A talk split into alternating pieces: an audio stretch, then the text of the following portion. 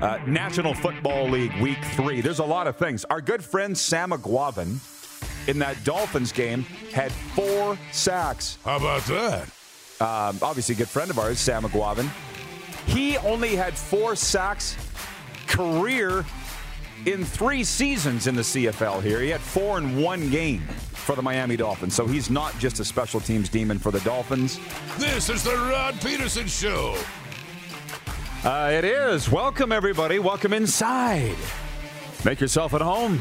It's Canada's daytime sports talk show, and we are coming to you from the bunker out here, the uh, Mercedes bunker. Did you get that sold yet, Moose? In the last 24 hours? No? Working on it. Working I- on it. But no, I did not. Uh, really big show, really big show today. We've got the uh, television voice of the Winnipeg Jets, Dennis Beyak, going to join us. Talk some NHL. I got them uh, second in the Central Division coming up this upcoming NHL season. And in our quick six show topics, I have a very delicious hockey question for the viewers and you, Darren. So get ready for that. Put your thinking cap on, as they say. All right. And Sportsnet's Arash Madani will be joining us as well to talk about, uh, I would think, all things Blue Jays. That's coming up in hour two. Oh boy, oh boy, oh boy. Okay, I'm just going to jump in with one comment and then go back to what I was going to talk about. And it's the comment relates to some of my show topics here, but Andre Corbet watching on YouTube, and I don't know where he is. Let us know where you're at, Andre.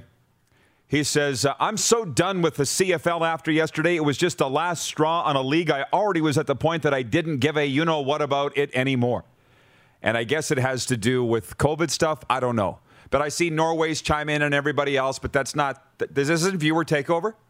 This is quick six. So let's hit it, please, Director Jordan and producer Clark, whoever hits it back there. And hopefully we come about with some topics that you'd like to discuss here in this segment. Number one, Monday night football, Saints over the Jaguars, 23 21, preseason edition.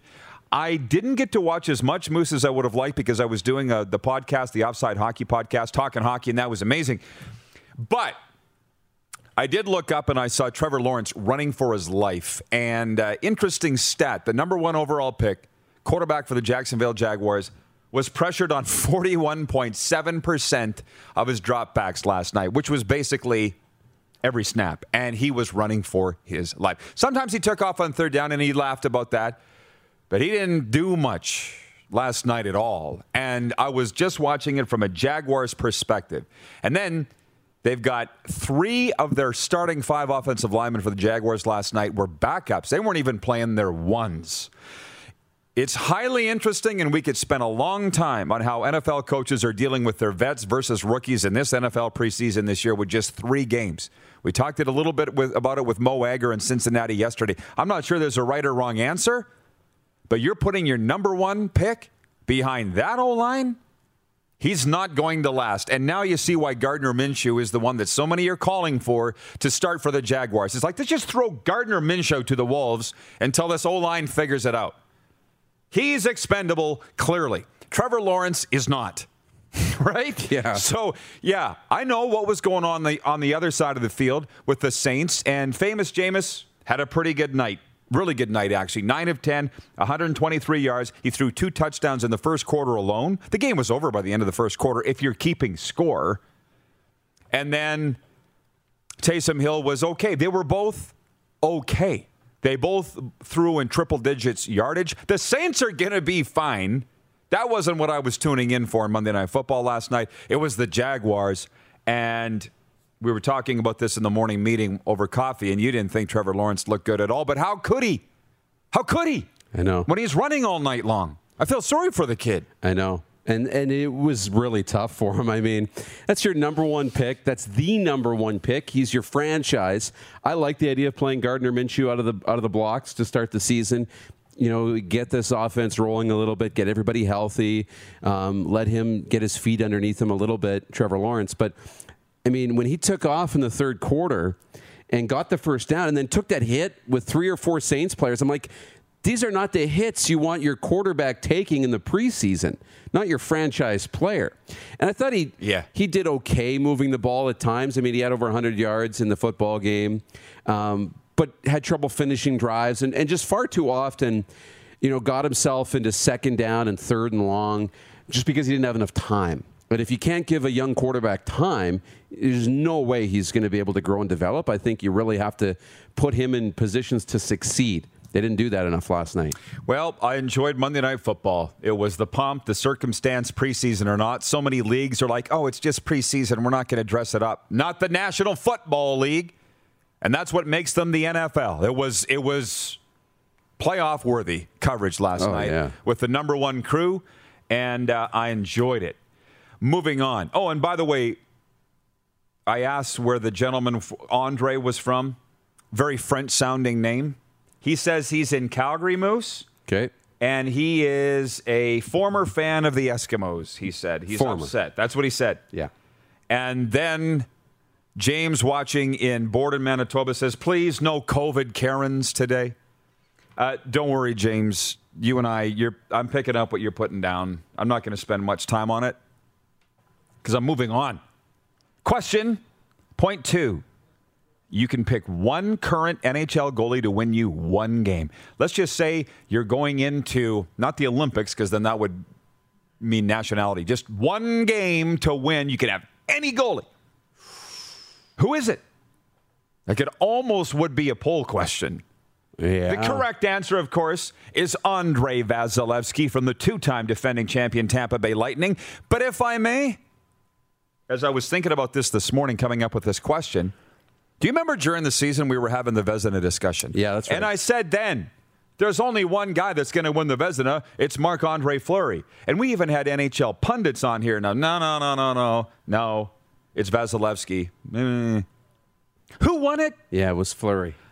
I'm almost sometimes ready to just fold up this microphone, put it away, and go clean pools or something for a living because it's like I'm right most of the time. And everybody jumps on me at the time. And then when I'm proven right, nobody comes back and goes, damn it, you were right. Yeah, no. They never do. I'm kind of getting that? ti- kind of getting tired of it. So, can you please write in with the comments? One game, who you taking?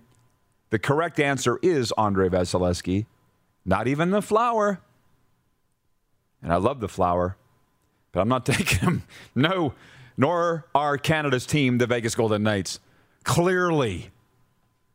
I'm sure you agree. Carey Price would be up on my list too. I'm not sure he's healthy. Yeah, we're not. It's right now today. We're playing the game tonight. we're not sure. yeah, I, I'm. I'm like. Trust me, I'm like racking my brain here trying to find are. another answer. Funny thing is, you're not taking any Leaf goalies, which is not lost on me. No, you noticed that, hey? um, I need a second. You know, I really don't It's know. not that easy. It's not an easy question. I just don't know. Dylan Spicer is watching in Nova Scotia says they jump on you, Rod, because they know you're right. I would take Hellebuyck. Okay. I'm not sure there's necessarily a wrong answer to this question, but I'm still taking Andrei Vasilevskiy if I can. Uh, Rick Resenthaler chiming in on YouTube, tuning in from the break room at Canada Post. Glad to have you, Rick, and I know that you're a hockey fan. Who's your number one goalie? And don't pick an Oiler goalie. you can't. You can't. You can't. Jack Fulton in Alberta says, "Damn it, you're right, Roddy." About what? Which, which of the several topics today am I right about? Yeah. I want to know who the goalie is, and I'm okay. I'm okay with the Hellebuyck discussion. He won the Vezina two years ago. Trust me, I'm good with that. My cousin Chris is watching in Medicine Hat. She says Carey Price, but I'll say it again. We're playing tonight. He's got to be healthy. I don't think Carey Price is ready to go. As a matter of fact, did they not say that he's going to miss the first six weeks? Mm-hmm. JH on YouTube says Vazzy all day. There's only one right answer. Like we haven't even had enough enough suggestions to have a poll question. Like I'm waiting for We some other three. suggestions. Connor, like Carter Hart might have entered my, Kata, kata hot. but he didn't have such a great year. Kata hot. Kata hot. Um, I'm trying. I'm really trying to rack my brain. Marc Andre Fleury would be my other guy today. Not Carey Price. Probably Marc Andre Fleury would be the only guy I would challenge for that right now. Let's keep going. Let's wade into the muck here. Uh, b- by virtue of that, I mean more of the warm up as I move into point three. And the warm up is brought to you by EECOL Electric. Come check out our new Regina Data and Lighting Center, EECOL Electric. Let's get to work. Uh, the Blue Jays lost 2 1 to the White Sox. Where did the roof fall in on the Blue Jays? How did, how did it happen? How did I miss it? I'm going to get up and go take that off the wall because they're not getting to 100 Oh, a minute. wins. They won. Doesn't matter. Thanks, Clark. I had it written backwards. They're still not getting matter. to They're still wins. done. They're not getting to 100 wins. They're not getting to the playoffs. Arash Madani will be with us next hour to talk about that. Why did I? Must be dyslexic. Point four. Kirill Kaprizov won't go to KHL Moscow. Niet. And our content creator, Nelson Vo, God love the kid, and you know that I love him. He said, Rod, can you, this was a couple weeks ago, can you talk about Kirill Kaprizov? Because this is a big deal. And uh, it would- make a good YouTube segment and Twitter. Your thoughts on this? I'm like, why? He's not going. I don't want to talk about it. And if he wants to go, let him go. But he's not going. So if you remember, I didn't talk about it. So I, how long's Nelson been on staff? Yeah. No, how I'm asking you, how long's he been on staff? Oh, I can't remember his hire date, but it's it's not a year. Not even close. Is it even No. six months? No, m- maybe getting close. Yeah. I think we should put on the wall a sign. Rod does the talking, you do the watching. He was never going to Russia. Who goes to Russia? I know he'd been there four years before he came to the National Hockey League and did great things. It was just a tactic. You know, you know that, right? And I'm not sure it even necessarily worked because he hasn't signed yet, has he? No, and now that it's come out, I got the notifications too that it says he won't sign, that they offered him a deal and he won't sign it. It does that not swing the leverage back to Minnesota? Like A now, little bit. Now they go to the, the negotiating table and say you don't really want to go Oh. because they kind of said if you're not get- like the reports I believe are that he turned down 10 million. contracts with nine million average value Yeah. like big deals. And they're just okay, like toying with him, tempting him to go. And if he hasn't gone, and now this comes out, now they can go back to the negotiating table and say, look, it, you're not actually leaving. So take the deal. Or if this was Harvey Specter, he'd say, the last deal, it doesn't exist anymore. The new one is 10% less. Right? Uh, so yeah, he was never going to Russia. I'm moving on. I'm enjoying the comments. I'm getting you are pulling me into the cesspool. You viewers, everybody into the cesspool. For instance, they're talking about the goalie thing. John Kirby in Edmonton says I would take Mike Smith. LOL. But that's just because you're an Oiler fan, right?